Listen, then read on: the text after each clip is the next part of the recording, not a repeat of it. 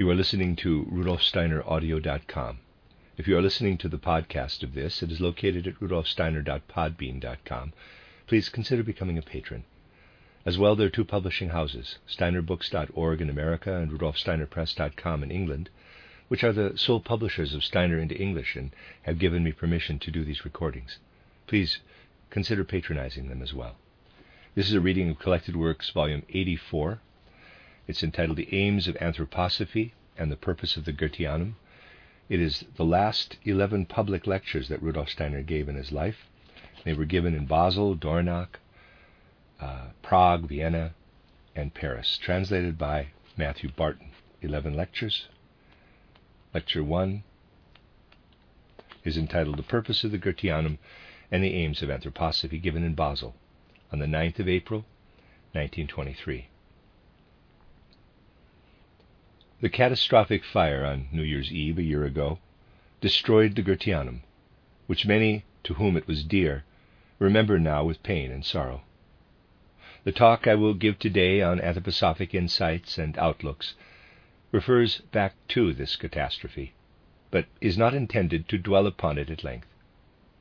The lecture today will not differ greatly from others I have given for many years now in this same hall in Basel.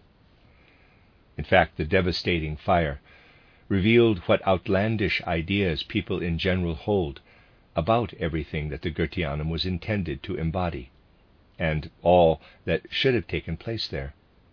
They speak of the dire superstitions that were to have been disseminated there, the anti religious impulses and spiritualist invocations, the nebulous mysticism that we were supposedly going to propound, and so on and so forth. Today, responding to some of these things, at least, I'd like to consider what the aim is of the anthroposophy to which the Goetheanum was dedicated. The very name Goetheanum was a cause of annoyance to many who failed to reflect on the deeper aspects giving rise to this name and how they relate to the anthroposophy cultivated there.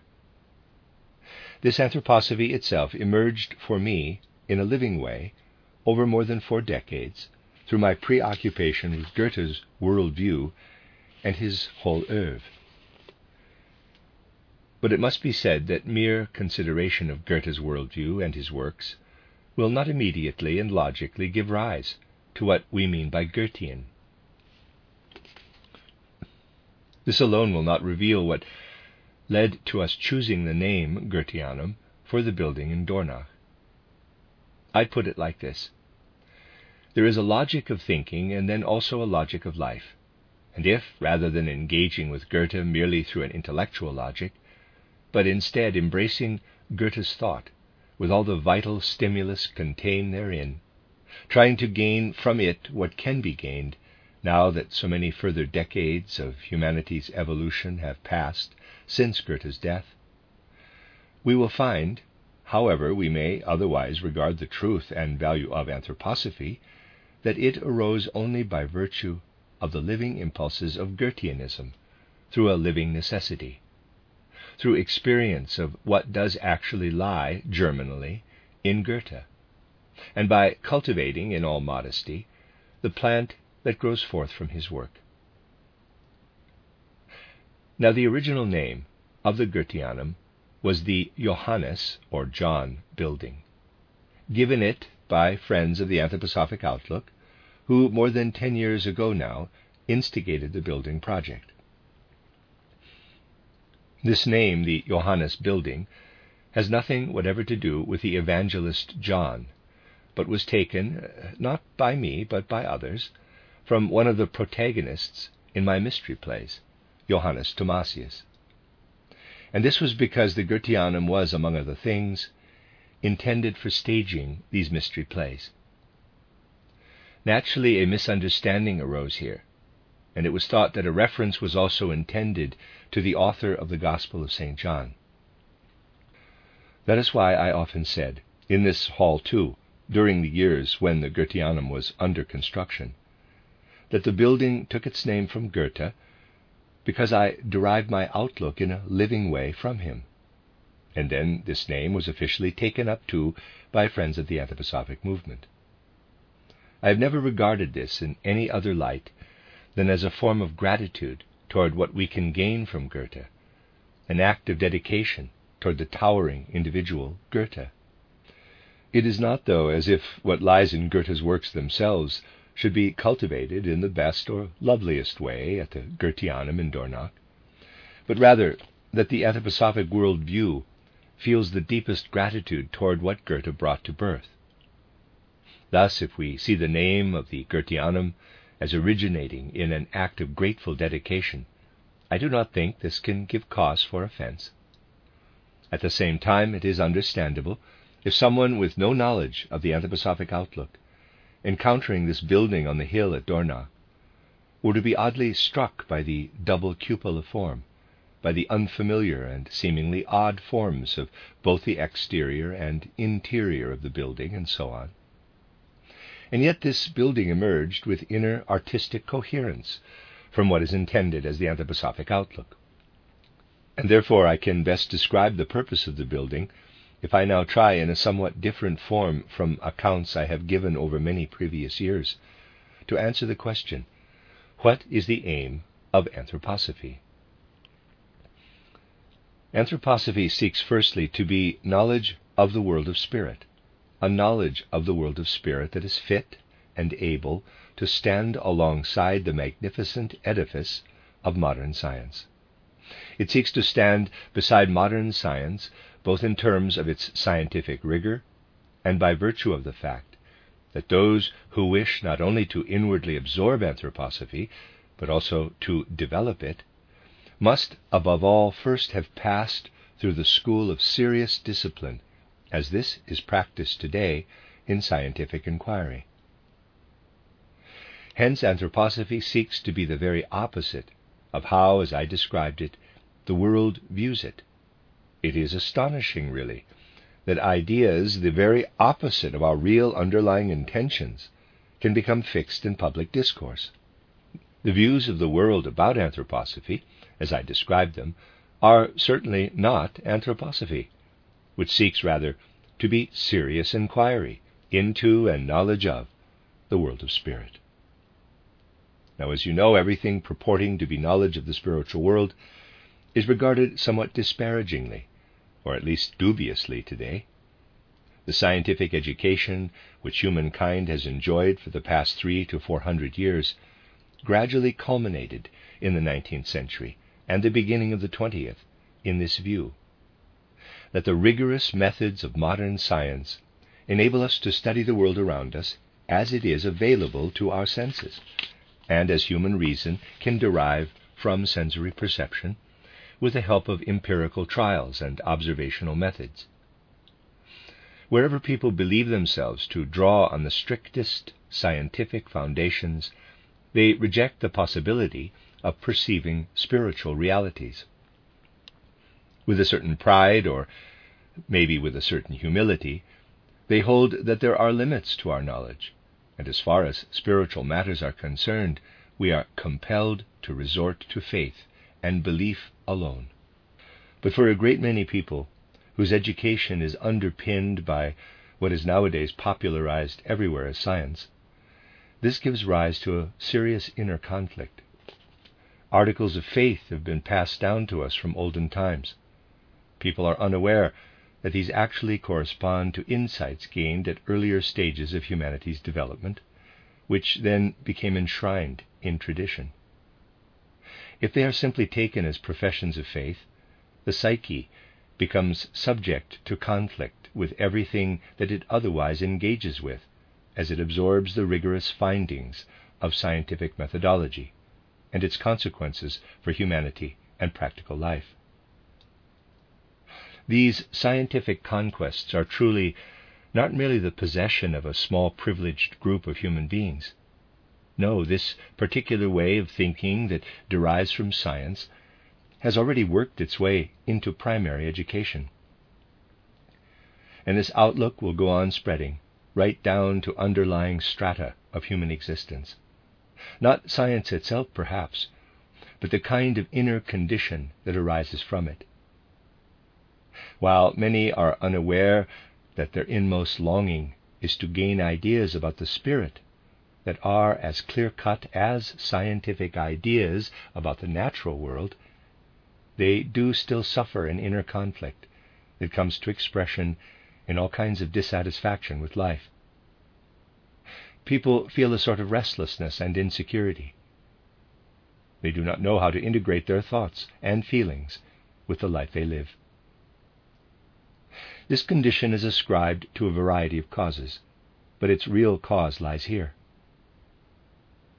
Nowadays, people demand real knowledge, in fact, not articles of faith about the world of spirit. Anthroposophy seeks to formulate such knowledge.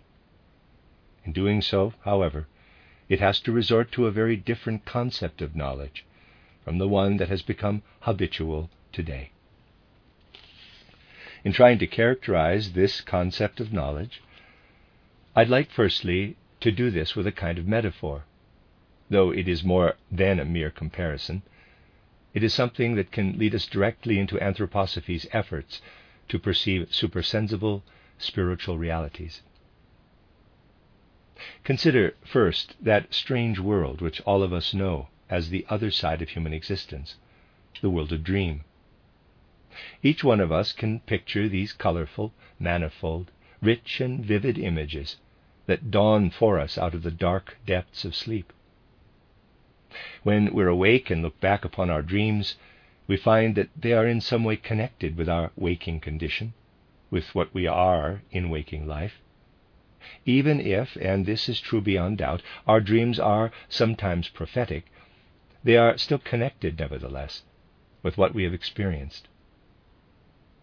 But this life experience is here subject, in a sometimes excessive degree, to what I might call a naturally configuring imagination, to a riotous kind of transformation. And in another way, such dreams relate to diverse bodily conditions in us, to shortness of breath, to a rapid heartbeat. Disorders of the organism are experienced in dream in symbolic form. Just to develop a little the idea we need here, Imagine that we lived only in this world of dreams and had no other existence. Imagine that we could not step out of this dream world ever, but that we regarded it as our reality.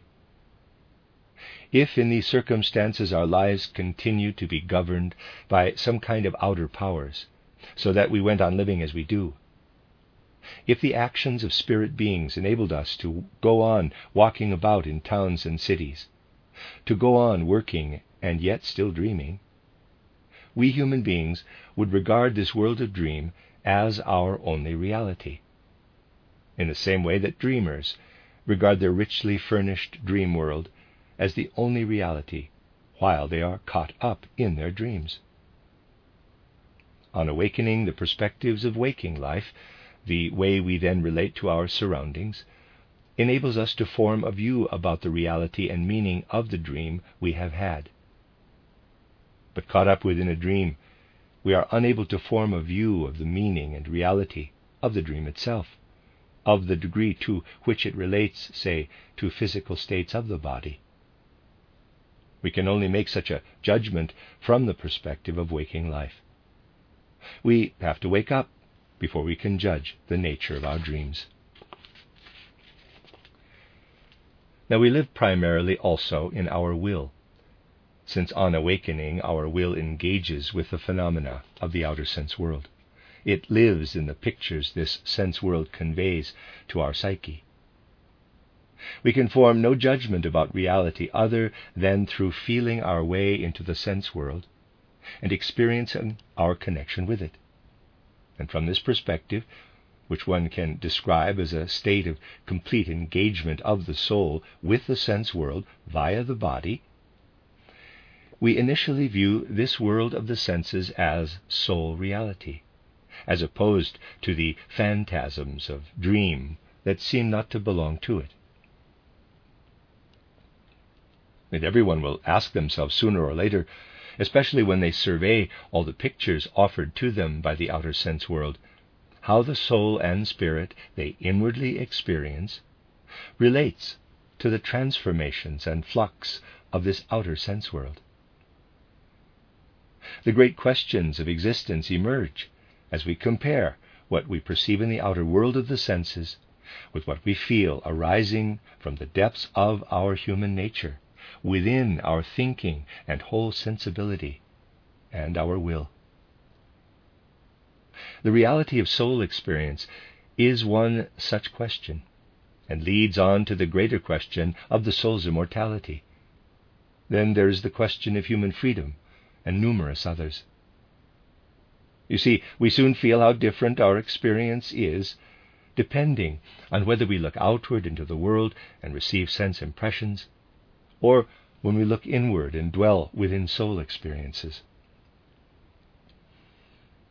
This inevitably elicits the question as to whether it may be possible to awaken in a higher sense, so as to gain insight into sense reality from a higher perspective, in the same way that we gain a view about the dream world from the perspective of the sense world upon awakening naturally each morning. If it is clear that the nature of dream images can be evaluated by comparison with reality when we awaken, then we can seek similarly to gain a point of view that can teach us something about the relationship of sensory experience itself to a higher level of reality. Thus, the great question of spirit knowledge can be formulated as follows Can we awaken, as it were, a second time to a higher degree out of our daily waking consciousness? And will this second awakening give us insight and knowledge about the sense world in the same way that this sense world provides insight into our dream life? We can already sense how dream life works, and precise observation will give certain confirmation of it. When we dream, we feel our whole life of soul to be possessed by inchoate powers. As we wake up, we feel that we now have our physical life in our own hands again, to some degree. We feel that the physical body then subjects the riotous images of dream life to a greater discipline. We feel too that these dream images are riotous because we can experience as we wake up or fall asleep a moment when we no longer have the physical body fully in hand? Is it possible, in the same way as the powers of our organism forcibly pull us back into waking life in the sense world, that conscious soul activity can induce a higher or second awakening in us? This question can only be answered by, as I would put it, testing trying out whether the soul finds powers for this higher awakening within itself. And only by answering it can a different concept of knowledge be created than the one we are used to today. The latter leads ultimately only to the ignorabimus formulation, the assertion that we cannot know a world of spirit. To inquire into these questions, we will first need to draw as anthroposophy does, upon the faculties of soul that we already possess, asking whether these soul faculties can be developed into something higher and stronger, in the same way that waking life is stronger than dream life. We might say that this waking soul life we possess in adult life gradually itself developed from a dreamier life of soul that we possessed in infancy and early childhood. If we had remained at the phase of consciousness that we had in our first three years of life, we would still see the world as a kind of dream. But as we grew, we awoke from this dreamier existence. This can give us the courage to seek, to start with, for certain powers of soul that can be further developed than they so far have been since infancy. And if we seriously tackle this question, we will, first of all, turn to a faculty we possess, which even the more significant philosophers of today admit on purely philosophical foundations points to a spiritual or mental activity that is more or less independent of the body. This is the faculty of memory. Let us recall once again what lives within our ordinary memory. This power is, of course, not initially one that can penetrate supersensible worlds of spirit. We are aware that this power of memory is only in full working order initially, insofar as the psyche comes to expression within the body. And yet something remarkable can be discovered here. Our memories also include pictures of experiences that may have occurred decades ago. Depending on our particular constitution, manifold images, very similar to those of dream, but just more ordered and disciplined, arise in us of the experiences we have had of the sense world and of ordinary life. And if our memory is reliable, a living knowledge rises in us today from depths of soul of things that existed many years ago, but no longer stand before us in sense reality. I am putting this in an easily accessible way, for we have to start from some sort of sure perspective. And so we can say this In memory, we possess thoughts and images that inwardly reflect what once existed, things that occurred in life but no longer presently exist. And in this way, a question can arise that is vague initially and naturally only acquires importance if it can be answered. But we will see that it can, in fact, be answered. Is it possible through inner soul spiritual work to acquire an additional power of soul, in a sense, a transformation of the power of memory, by means of which we not only picture what no longer exists, but by means of which we think or picture something that does not, for now, exist at all in the sensory reality of earthly life, nor either by virtue of logical deduction. This question can be resolved only through serious inner work, which involves taking in hand and inwardly developing the faculty upon which memory relies, that of thinking and picturing itself. This question can be resolved only through serious inner work, which involves taking in hand and inwardly developing the faculty upon which memory relies, that of thinking and picturing itself. How do thoughts unfold? And how does the picturing thinking activity operate in ordinary life? Well, outer things make an impression upon us. Initially, we have our sense perceptions. Then we form our thoughts from these sense perceptions and carry these in our memory. And we know, of course, that it requires a certain effort to recall something that we were involved in years ago, a context we were part of, something that occurred. But we also know that in order to possess the world faithfully within our thoughts, and not to introduce fantastical elements into these images of the outer world, we must surrender ourselves passively to the outer world. This passive surrender, supported additionally by all possible empirical and experimental methods, is indeed the right approach for natural science. But it is possible to begin to do something else with our life of thinking and picturing. We can try to take up pictures, thoughts with inner activity, whatever their content might be. The content need only be one easily surveyed and not suggestive in nature. Ill defined thought contents, those we drop from the depths of the soul, can easily have a suggestive effect. So we can try now to inwardly and actively assimilate a simple thought content of this kind, surrendering our whole psyche to this content time and time again. In my books titled Knowledge of the Higher Worlds and titled Occult Science, Reader's Aside, also known as Esoteric Science, and a Reader's Aside, I described this technique in more detail. Here I will only give the principle if we repeatedly surrender ourselves to this chosen thought, quite irrespective of the outward significance of this thought, that we inwardly assimilate, upon which we inwardly dwell, that we inwardly connect with others, and in which we immerse our whole soul. then we will gradually begin to notice a remarkable enlivening of our thinking and picturing that comes about by such inner work. This living quality that develops is one that must be experienced to be evaluated. If we experience it, we will also begin to think in the following way.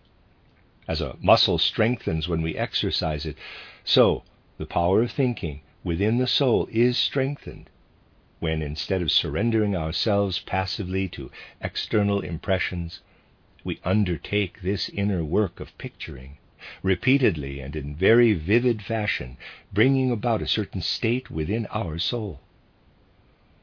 By this means, we will at last succeed in filling thinking, which otherwise appears shadowy and vague even in memory pictures, with a soul spiritual quality that possesses a sense of vitality similar to that we experience in relation to our breathing and blood circulation. If I can put it like this, life force streams into our now activated thinking. Yes, true anthroposophy as spirit knowledge is something that depends upon intimate inner methodologies of soul, not upon invoking spirits in some way, but on the soul itself reversing its faculties of cognition and changing them. And if in this way we increasingly empower our thinking, then eventually, and it may take years, we come to a very distinctive inner experience, one that can be described as follows. If we only recall outward objects or actions, we delve only to a certain depth in the soul, a level from which we draw our memories and recollections. But if, as I have described, we work upon our thinking in a living way, then eventually we arrive at the point of achieving a very precise form of knowledge with this thinking. We delve deeper than the power of memory is able to. This is an important experience. To regard memories as lying at a certain level to which we delve in the ordinary mind, drawing from it our memory pictures, but then sensing that there is another, deeper level in soul life. To this we can now descend, and we can then draw from it thoughts through the power of an invigorated thinking that are not the same as those to which we first surrendered ourselves. No, they are of a quite different quality. Whereas memory can provide us with pictures of things that are no longer there, by drawing on this deeper level, we now find that we can arrive at thoughts and pictures we never otherwise possess in life. Through this door of perception, we have now penetrated the world of spirit. And the first experience that arises is to gain a really tableau like retrospect of the whole of our earthly life hitherto. We can say that in a single momentary vision, to put it somewhat radically, but this is pretty much so. We have time transformed into space. We have our life on earth up to now spread out before our mind in mighty images. And these images are different in quality from recollections we might gain by sitting down and drawing them forth by the power of our ordinary memory. Pictures that we could form of the continuity of our life back to nearly the time of our birth. The panoramic tableau that we acquire in this way is very different in kind from those ordinary memories. The pictures passively formed in ordinary recall are distinguished by the way in which the outer world has impinged upon us. For instance, we remember meeting someone and the impression he made on us, how someone showed us friendship, say. Or we recall the impression made on us by a natural phenomenon, the pleasure or pain caused either by this natural occurrence or by a human encounter and such like. What we possess in the tableau I am speaking of, acquired through strengthened, invigorated thinking, is a vision of ourselves, of how, say, we approached another person with our particular qualities of temperament, our character, with what lived in us as longing and love. Whereas ordinary memory presents us with what approaches us from without, this memory tableau shows us more what we ourselves contributed to this experience, what emerged from within us. And whereas an ordinary memory will show us how, say, a natural phenomenon gave us pleasure or sorrow, how, in other words, the external world acted upon us, in the memory tableau, we find more what moved us to go to a particular region of the earth where this experience was granted us. Thus, we experience in this memory tableau more of what we ourselves contributed to the impressions we received. In brief, it is a total overview, removed from the outer world, of our life and all its activity. Really, we now see ourselves as another, a second person, in this memory tableau, we do not so much have the sense of our physical spatial body, but we feel ourselves to be immersed in everything we experienced. And at the same time, we feel that everything we experienced is, in a sense, a streaming etheric world. At the same time, we learn to perceive in this streaming etheric world, which contains our own life in mighty images, as in an onrushing river, how this flowing etheric world of our own existence is connected with the etheric world in general. When, as a physical human being, we stand before the external world with our physical senses, we feel ourselves to be enclosed within our skin and regard all other things as external to us. We feel a clear contrast between subject and object, to put it more philosophically. But this is no longer so. When we now embark upon invigorated thinking and enter into the volatile, fluctuating world of what I will call the second, in quotes, human being, the human being of time as opposed to that of the physical, corporeal realm of space. We can really speak of a time body, for we can feel here how, as if suddenly this whole life on earth we have spent hitherto is moving in a broader world of which it is part. It starts to make sense to say that the dense, solid physical world is complemented by a finer world in which we have spent our flowing, streaming life, an etheric world. Only now do we come to discern what an etheric world is and what we ourselves are as a second person, as second human being within this etheric world. And in doing so, we have reached the first level of supersensible spirit. In direct perception, more or less, because we feel ourselves now to be a being of spirit soul within a world of spirit soul. We know that the whole world is pervaded and interwoven with the soul spirit nature that we contain within ourselves. But as yet we know no more than this. And above all, we are as yet unaware of any other soul spiritual world than the one connecting us as earthly etheric human beings with the surrounding etheric world. But we can make further progress. Having once acquired this capacity to experience oneself within the etheric realm, to experience the etheric world through oneself, we can then ascend by developing another kind of soul faculty. This involves engendering in the soul what I would call the opposite process to the one first described. First, we attempted to render thinking very active, very alive within us, so that instead of passive thinking, we possess an inwardly active stream of surging, weaving energy. And now we must try to suppress again, in turn, these thoughts freely hovering in the soul, doing so with the same inner intentionality and power of will. Everything I am describing must be undertaken in soul exercises with as much exactitude as a mathematician tackling equations.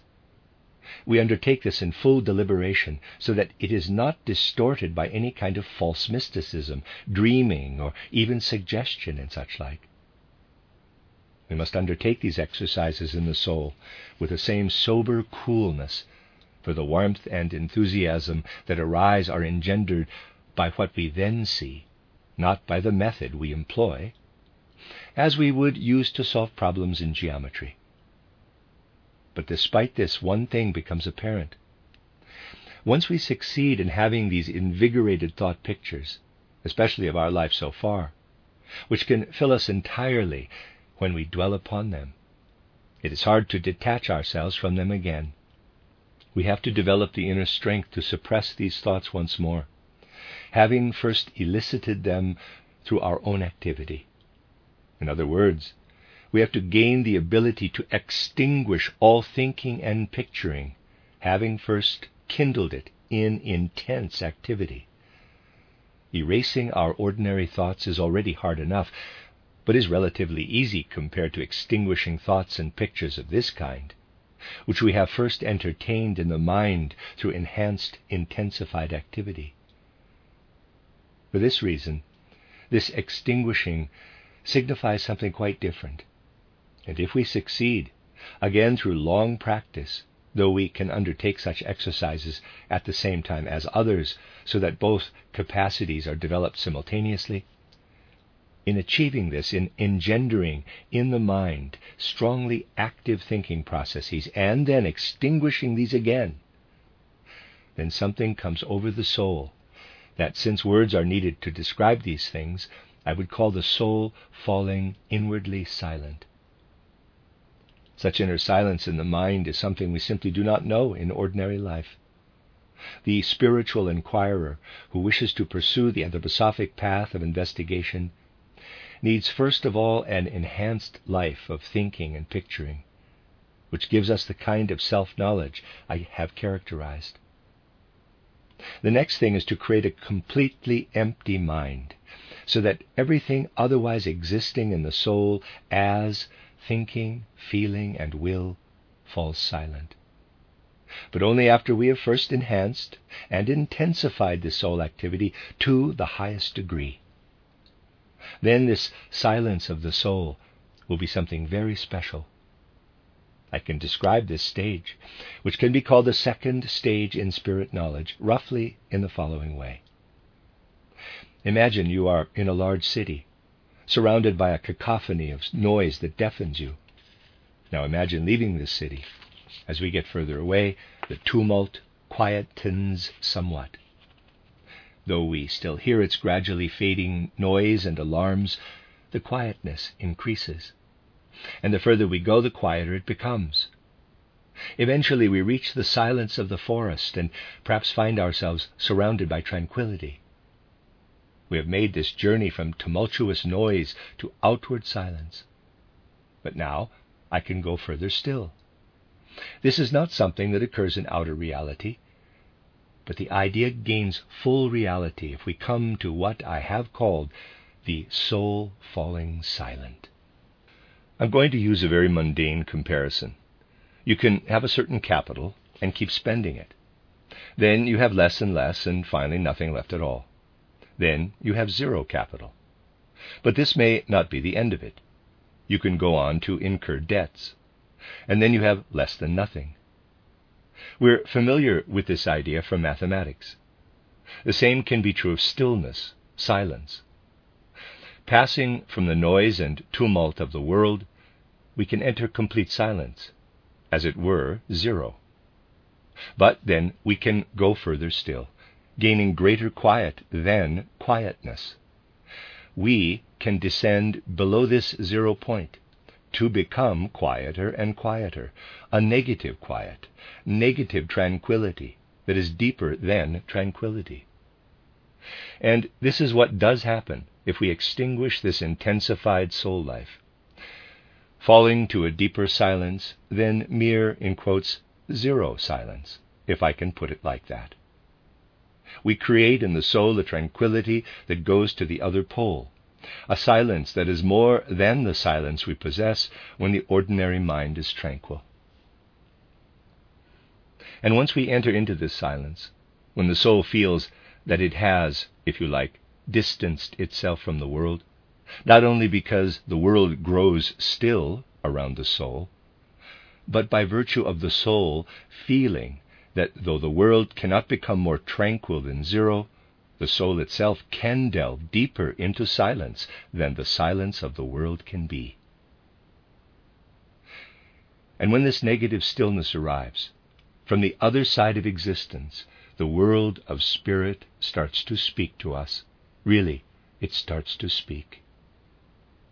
Otherwise, as human beings, with the words we form outwardly upon the air, we keep interrupting the tranquility of the world. But by engendering in ourselves this tranquility that is deeper than mere silence, deeper than zero quiet, the world of spirit begins to utter itself in a language, a speech we must first become accustomed to, which does not in any way resemble the language of words. This language shapes itself for us so that we gradually become accustomed to it, hearkening to qualities we know well from the world of the senses, to colors, tones, and, in short, everything we are familiar with from sense perception. We have to resort to these sense experiences if we are to describe the distinctive impressions we can receive in this way from the world of spirit. I want to draw your attention to a few aspects here. Let us assume that in this inner silence of the soul, we have experienced the following an impression that from depths of spirit there rises a power that, as it were, approaches us assertively and acts upon us with a stirring or arousing force. Initially, this is a spiritual experience. We know that the Spirit is manifesting. By comparing what we experience in this way with an experience in the sense world, we can recognize that the comparable sense experience is roughly one we have when meeting the color yellow. Just as we coin a word or phrase to express something in the sense world, so now we can take the yellow color as an embodiment of this spiritual experience. Or in another instance, we take a tone to express this spiritual experience. In the same way that we use language to speak of the sensory world, so we employ sense qualities, sense impressions, to speak of what we receive in a spiritual manner, in the silence of the soul from the world of spirit. This is how we characterize spiritual realities, and how I describe them in my books titled Theosophy and titled Occult Science. But such accounts have to be rightly understood. It has to be recognized that a new kind of language emerges in relation to the deep silence of the soul. By contrast to the external articulated speech that we possess as human beings, that we use to speak to others, something now resounds toward us and into us from the world of spirit, which we have to clothe in tangible words in some way. But then, in turn, such words must be understood, perceived, with the necessary subtlety of vision these perceptions must be translated into human language, must be conveyed in words that are, of course, coined within and for the realm of the senses. In entering this experience of the soul, fallen silent, we can then come to recognize that what we first possess, this world of intensified thinking, is basically only a picture, a picture of what we only now perceive and for which we now have a language. A picture that served as the starting point for penetrating the soul's deep silence. Now the world of spirit speaks to us through this silence of the soul. And now we become able, too, to extinguish this whole life tableau we first formed, which conjured our life on earth before us etherically, so that the inner silence of the soul can also come to bear upon this life of ours as we lead it here on earth.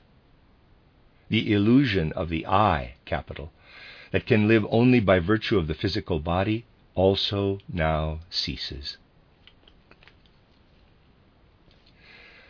If we adhere too strongly to the ego due to theoretical or practical egoism, we will not succeed in establishing this silence of the soul in the face of our own life tableau if we battle with this theoretical and practical egoism, we will come to see that initially we possess this ego because we can make use of our body in physical life, and that this body enables us to say I to ourselves.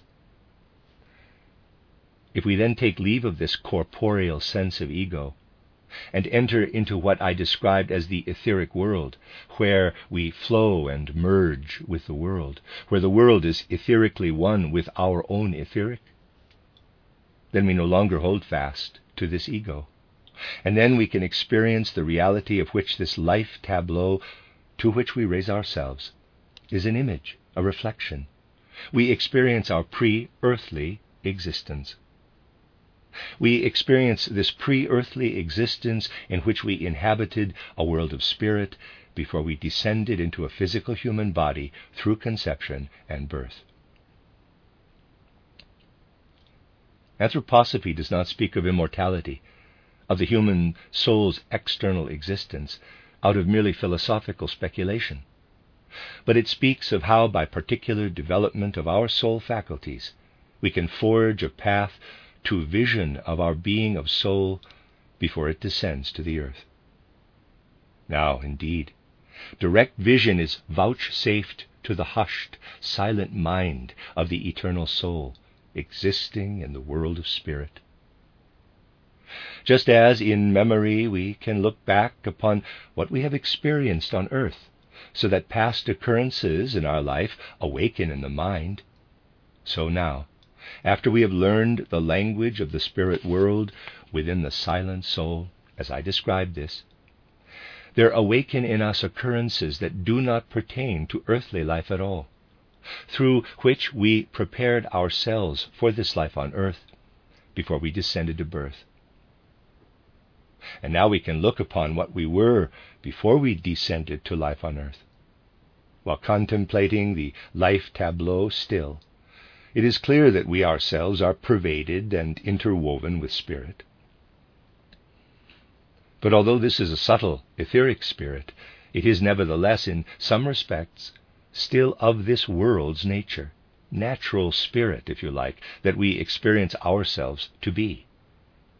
But now, as we gaze into pre earthly existence and see ourselves connecting with what Father and Mother endow us with at birth, we also see the unity between the moral world order and the physical world order.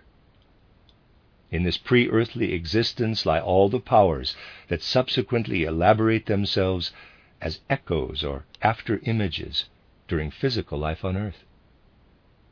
We see how in physical life on earth, too, spiritual powers hold sway upon the human body. We can admire the structure of the human brain as it is gradually configured.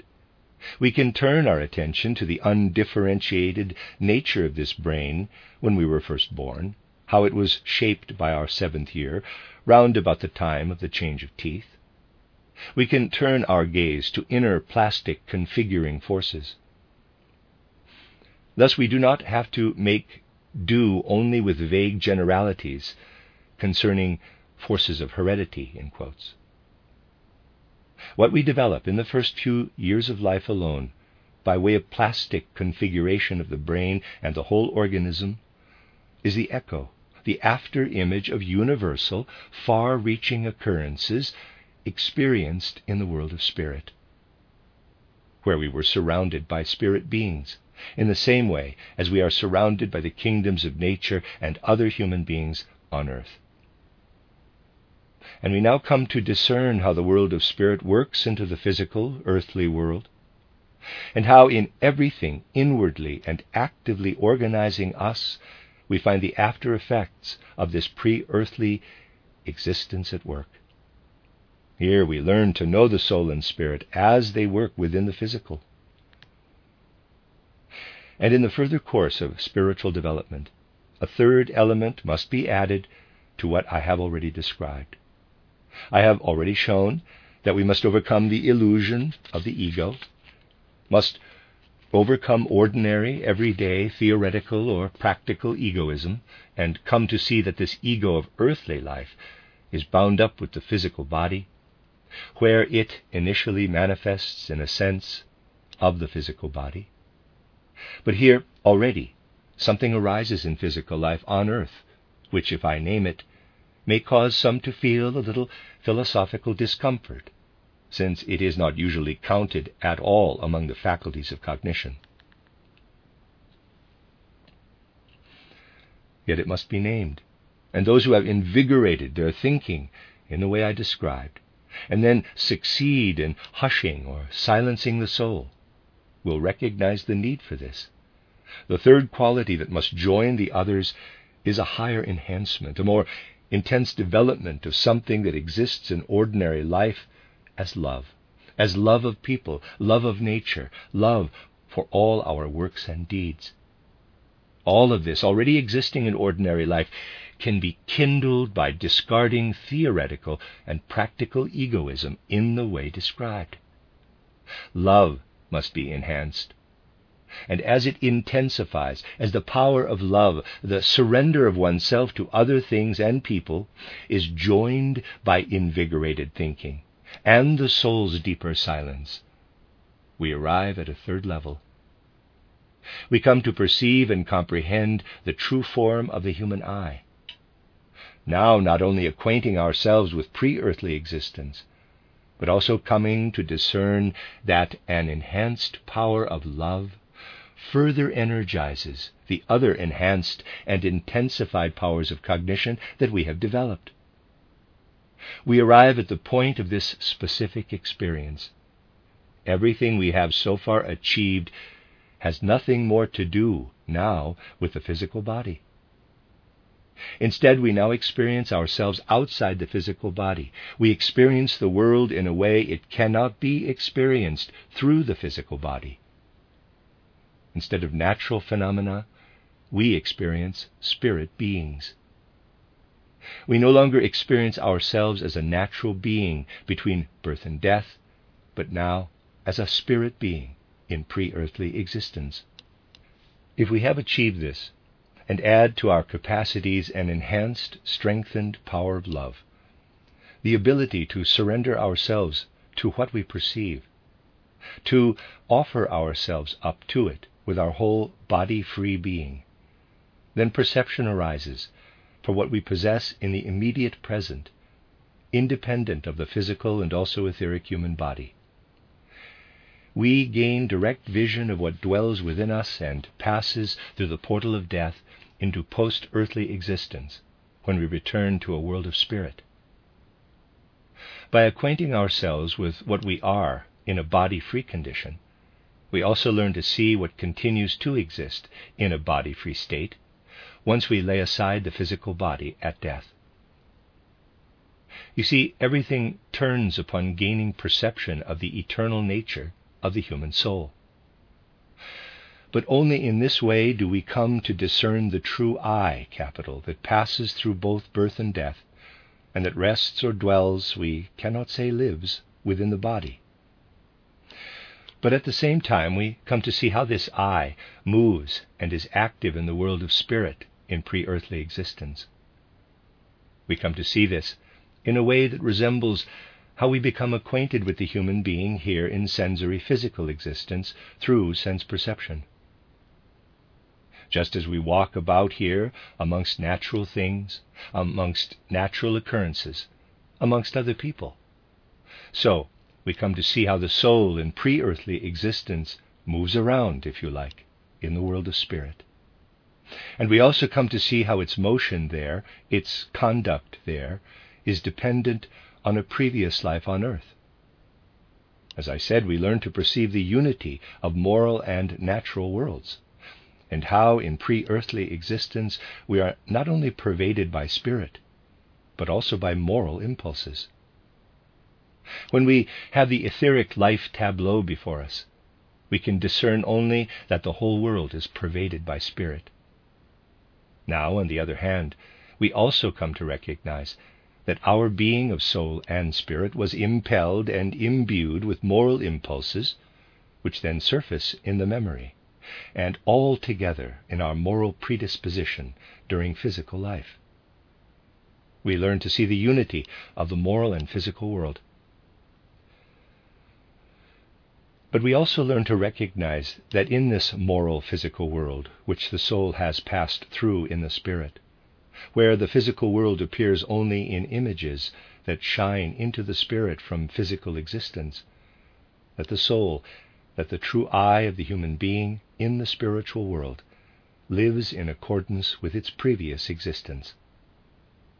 Indeed, once we overcome the illusion of the ordinary earthly ego, when we come to spiritual vision, then we can perceive the I as it passed already through the world of spirit between death and rebirth, how it conducted itself within this world, informed by moral impulses in accordance with its previous life on earth, and how it then carries with it all this into the new life on earth as an inner destiny, which comes to expression in a person's inclinations in the particular nuance or longing through which a person is drawn or driven to one thing or another in earthly life.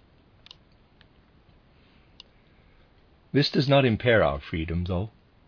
Within certain constraints, freedom still exists, just as if we build a house, we are then free to move into it or not. But we will move into it, for we built it for ourselves, for a particular reason. Similarly, we remain free even if we know that we possess certain drives in our physical body to turn in one or another direction in life, or to decide to live in a particular place. We may regard it as the destiny we have woven for ourselves from previous earthly lives, out of the world that contains not only laws of spirit, but also moral laws, through which we passed and which imbued what we have been in a previous life on earth with particular spiritual impulses, thus creating our new destiny for this life on earth. But in the same way, if we consider what originates from our last earthly life as described, we will notice that the soul's eternal nature has determined our destiny during this life.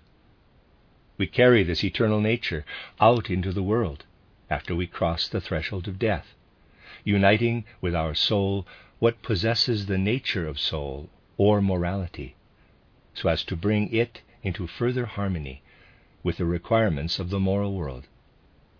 And then, in turn, bearing what you might call the resulting outcome of what we were in our past life, and what the world of spirit makes of us between death and rebirth, we enter again upon a new life on earth.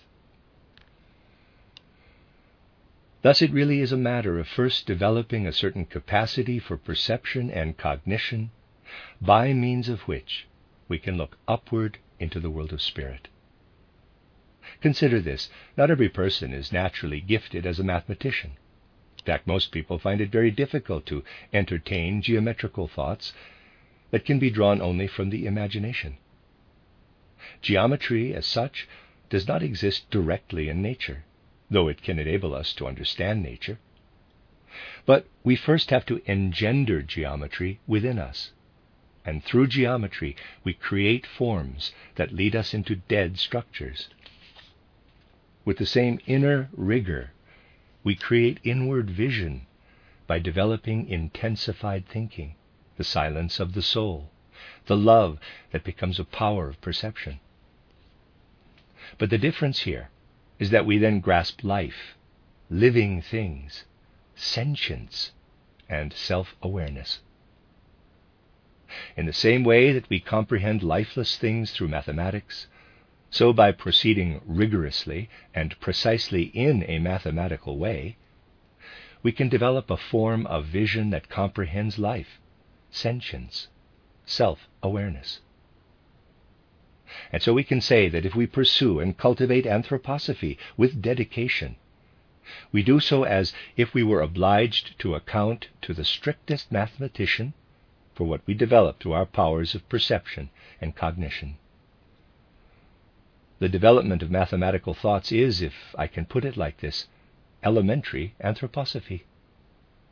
And once we have learned to develop this self creative mode of mathematics, in relationship to dead things, then we also gain an impetus to develop the modes of cognition that will lead to perception of what I have here described. We become acquainted with a different world content. First, the dead world, perceived through mathematics, for mathematics is elementary anthroposophy, and then the living, sentient, self aware world as it can reveal itself to us if we investigate it with anthroposophic insight. Thus, it is important not to confuse what is ordinarily thought of as clairvoyance or such like with the pursuit in anthroposophy of perception of the world of spirit. If we refer to knowledge of the spiritual world, as this appears in anthroposophy, as clairvoyance, and we can, of course, use this term, then we must qualify it by speaking of exact clairvoyance, just as this term is used in mathematics. Exact clairvoyance, as opposed to the confused mystic clairvoyance that people usually think of when this term is employed. Now, my account may have given you the sense that this is a difficult undertaking. Yes, indeed, it is difficult, not easy. That is why a great many people who want to form a view about what goes on in Dornach do not try to acquaint themselves with things that are difficult for them to fathom, instead, viewing them as trivial, confused clairvoyance, and such like. And then everything I spoke of at the beginning of my lecture arises. Yet the anthroposophy worthy of its name, which I am speaking of, is an exact mode of cognition, albeit one that everyone can understand with their healthy human reason just as you can understand a painting without necessarily becoming a painter.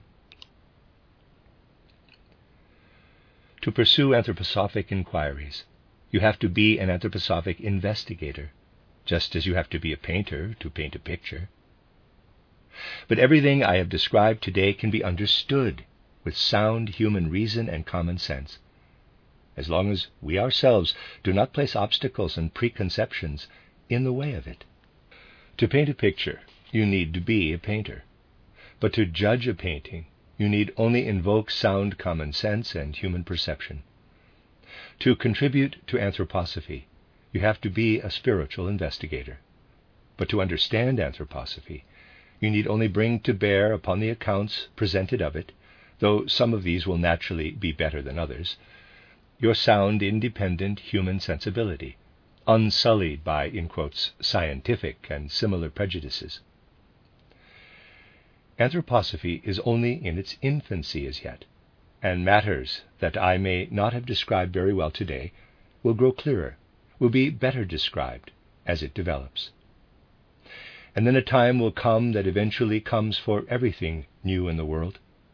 It took a long time, after all, for the Copernican worldview to gain acceptance no less than this new outlook, it overturned all the ideas people previously possessed. Today, this worldview is regarded as self evident and is taught in schools. The Copernican worldview was once upon a time thought to be ridiculous fantasy and nonsense. And anthroposophy is now seen in this way too, but will eventually become self evident. And anthroposophy can wait to be accepted as self evident. This anthroposophy is to be cultivated initially in the Goetheanum at Dornach. I will just conclude by saying that over ten years ago, friends of our movement formed the plan of building a center for our anthroposophy and asked me to implement it. This became the Goetheanum. If anthroposophy were only a theoretical worldview, or merely a reform movement, how would people have responded to the idea of building a home for anthroposophy? They would have gone to a building company, which would then have built something in whatever traditional, classical, or more modern style might be required. But anthroposophy is not a merely theoretical matter. It is not simply a body of abstract knowledge, but it involves and encompasses the whole human being. The anthroposophic investigator very quickly discovers this. You see, one needs one's head to form thoughts about external nature, and even more so to engage in philosophical speculations. The things we perceive in the way I described for the world of spirit, in relation to the hushed soul, manifest in a more fleeting way. This, we need presence of mind to catch it as it flies. But we also need our whole human nature. The head alone is not enough. The whole human organism has to place itself at the service of the spirit, so as to summon into the memory what we perceive without the body. In order to illustrate this, let me offer my personal experience, a personal note related to it. For instance, it is not my custom ever to prepare a lecture in the way this is usually done.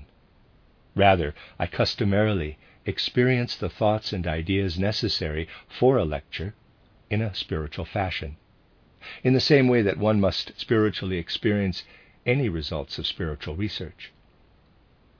But mere thinking into which, after all, we must convey and relocate what we experience through intensified thinking, and in the human soul, mere head thinking is not adequate for this. One must be more intimately bound up with the whole human being if one is to express what one experiences in the realm of spirit.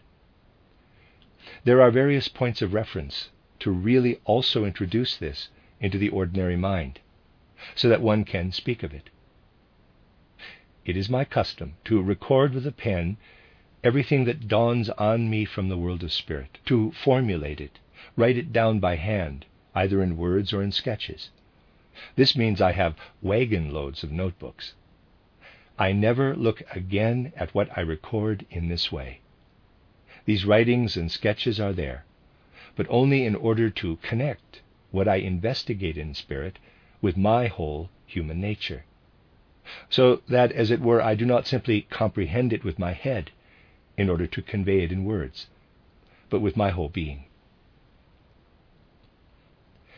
Anthroposophy takes hold of the whole human being, and in consequence, it becomes an expression of the Goethean worldview in another respect too. It is so initially by taking inspiration from the way in which Goethe observed the metamorphoses of plant and animal life. In these observations of Goethe, thought becomes very alive as he attempts to intensify it in the way I described. But Goethe was also the one who forged a bridge between cognition and art. In his artistic conviction, Goethe coined this lovely phrase Art is the manifestation of secret laws of nature, which would never be revealed without it. In other words, Goethe knew that in real knowledge we encompass the sway of spiritual activity that is then embedded or implanted in matter, whether we are a sculptor, musician, or painter. Goethe knew that the imagination is a kind of intentional projection of what we can experience with the Spirit in its pure form. Knowledge, such as anthroposophy, which is rooted in the life of spirit, flows by itself also into artistic creativity. It flows into artistic creation if we perceive the human being, in the way I described, as influenced by pre earthly powers that play into our earthly and corporeal existence then we have the sense that mere concepts, mere reason, cannot encompass human nature. At a certain point, instead, we have to let our abstract concepts pass over into artistic vision so that we can feel how nature has created the human being as an artwork. Naturally, this is open to ridicule in some quarters. For people find nothing worse than hearing that something should be grasped artistically for a full understanding. But however much it is claimed that logic, not art, should be paramount when studying the world, we will not come closer to understanding the artistry of nature in this way. Here we have to pass over into artistic perception to perceive the real secrets of nature. This is what Goethe meant when he said art is a manifestation of secret laws of nature, which will never be revealed otherwise. He held the same view when he at last reached Italy after long desiring to go there and believed he had found his artistic ideal. He said this When I look at these artworks, it strikes me that the Greeks, when they fashioned their works of art, obeyed the same laws as creative nature, laws which I am intent on tracing. Goethe is someone who always seeks to enhance a merely cognitive apprehension into a work of art. And because anthroposophy is of like mind, it was not possible simply to go to an architect and request some building or other as a center for anthroposophy, executed in some neoclassical style. No, a quite different outlook on life and art underlay this endeavor. The underlying impulse for this is something I have often compared, somewhat trivially, to the relationship between a nutshell and a nut. The nut that we eat has been formed according to particular laws of growth and development, as has the nutshell likewise. You cannot imagine a nutshell being adapted externally to the nut, made to fit it, as it were. The shell develops according to the same laws of development as the nut does. In the same way, the building's external, visible forms, and the paintings of the cupolas the sculpted motifs as well, were developed according to the same laws as the words proclaimed within it in speech and song. A fitting shell for them, if you like. Like the nutshell to the nut, this building had to relate to what was cultivated within it. And in the view of many, not only my own, this is also indeed what was achieved. With eurythmy presentations, performances of this special art and language of movement, where scenes are enacted by people or groups of people in motion, not dance movements or mime, but really speech made visible in gesture. We developed an expressive art of movement on the stage of the Goetheanum. And the forms in which the human soul expressed itself in the art of eurythmy were in lovely harmonious accord with the lines and forms in the building's architraves, the capitals and columns, the whole form of the building, including its painted surfaces. There was a single unity between what was cultivated inside the building and its exterior enclosing form. When the speaker spoke from the rostrum, when things that had been apprehended in spirit were formed into words, and resounded into the auditorium. What was spoken from the podium was the nut, the kernel, living at the center. The building's artistic form had to correspond and match this kernel. The architecture, in all its details, had to proceed from the same impulse, the same sources as anthroposophy itself. You see, anthroposophy is not an abstract theoretical body of knowledge but involves encompassing life itself, life in its entirety. It therefore inevitably comes alive. It fulfills what Goethe likewise said those who have science and art also possess religion. But for those who have neither, religion is essential. A nine meter high wooden sculpture was intended to embody and encompass everything that lived in the forms of the Goetheanum and all that could ever have been said or artistically presented there. This sculptural group depicts Christ, the representative of humanity, whom Ahriman and Lucifer seek to tempt. Now, it is not that anthroposophy has anything sect like about it.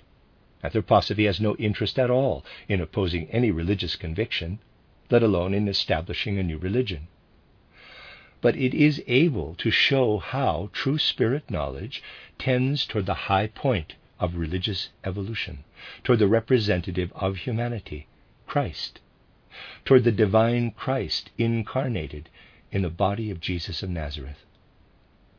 And now, this picture of the midpoint of all earth evolution, this picture of the mystery of Golgotha, is needed in spirit cognition. Anthroposophy certainly does nurture a religious mood, but it does not seek to establish a new religion.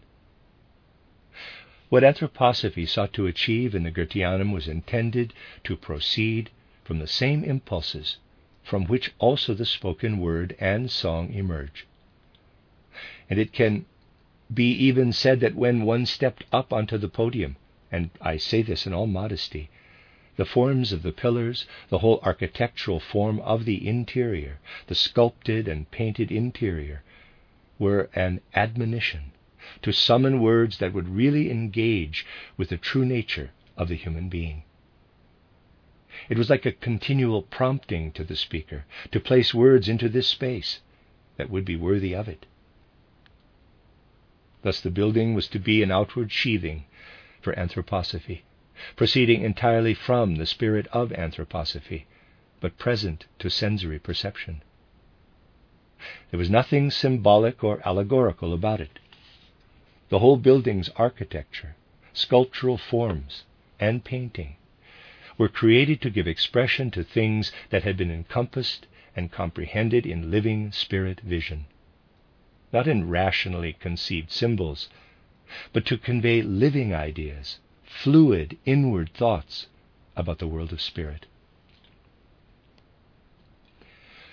All this came to expression through the immediacy of artistic sensibility, through direct vision. There wasn't a single symbol in the whole building. And if people say the edifice had a symbolic quality, they are talking in the same way as those who speak about anthroposophy without familiarizing themselves with it. And thus the building was to the outward eye, EYE, what anthroposophy is intended to be for the human soul. Anthroposophy is, after all, meant to be the mode of apprehension that recognizes the longing, flaring, and flickering in people today to find the realm of supersensible spirit, that recognizes how modern humanity, through the scientific education now becoming so widespread, can no longer make do with traditional tenets of belief, but inevitably now seeks to know things to find knowledge that also ascends to the supersensible world. At the same time, anthroposophy recognizes how an inner restlessness and dissatisfaction emerge from the absence of such thoughts and knowledge. Anthroposophy seeks to serve the present moment, the modern era, so as to properly serve also what human beings need from this era to develop on into the forthcoming future. When anthroposophy seeks to be invisibly for human souls as nurturing sheath, as inner homestead, the Goetheanum was to be for the outward eye. If the Goetheanum had been only a symbolic building, the pain at its loss would not have been nearly so great, for one could still have repeatedly reawoken it in one's memory. But the Goetheanum was no such matter of mere recall. It was something which, like every work of art, seeks to offer itself to immediate sensory vision, that seeks to proclaim the spirit to the world of senses. When the Goetheanum was burned down, therefore, everything the Goetheanum sought to be was lost. And yet it may nevertheless have shown that anthroposophy cannot be something narrowly theoretical not mere knowledge, but can and should be living content in all directions. And that this is why it had to build its home in a unique and distinct manner. The Goetheanum sought to present to the outward eye the spirit that anthroposophy presents to the soul. And anthroposophy should offer to the human soul what this soul really demands out of the inmost need of the modern age a perception, a knowledge, an artistic apprehension of the world of spirit. Souls demand this, long for it, because they increasingly feel that they can only come to a full sense of their human dignity by experiencing the full scope of their human destiny. The Goetheanum was something that could burn down. A catastrophic fate robbed us of it. The pain of those who loved it is greater than words can describe. Something that was configured from the same sources from which anthroposophy also flows, and through which it seeks to serve humanity, had to be formed of physical material. And in the same way that the human body itself, as you will have seen from my account today, is the sensory image and the sensory effect of an eternal spirit, but then lapses at death to enable the spirit to evolve in other forms. So, and I will close these observations now by comparing the misfortune at Dornach with other processes at work in the cosmos. It was possible for flames to devour forms that had to be material in order to be available to the outward eye. But what anthroposophy should be is built of the spirit, and only flames of the spirit can engulf it. Just as the human spirit soul is victorious over corporeality when this is destroyed at death, so anthroposophy still feels itself to be alive, despite losing its home in Dornach, the Goetheanum. We can say that physical flames were able to destroy what had to be built for the outward eye of outward physical material. But the anthroposophy that must exist for humanity's further evolution is built of spirit, and the flames of spiritual life will not consume it, since these flames are not consuming but strengthening ones. They are flames that give more intrinsic life. And the life that is to manifest through anthroposophy as a life of perception and knowledge of the higher world must be tempered in the flames of the greatest human enthusiasm of soul and spirit then anthroposophy will go on growing and changing. If we live in the Spirit in this way, the pain of earthly things passing away will not affect us any less. But we will realize, nevertheless, that we can lift ourselves above all this if we know and spirit perception gives us this knowledge. That spirit will always vanquish matter and continually transform itself into matter once again. The end of Lecture 1.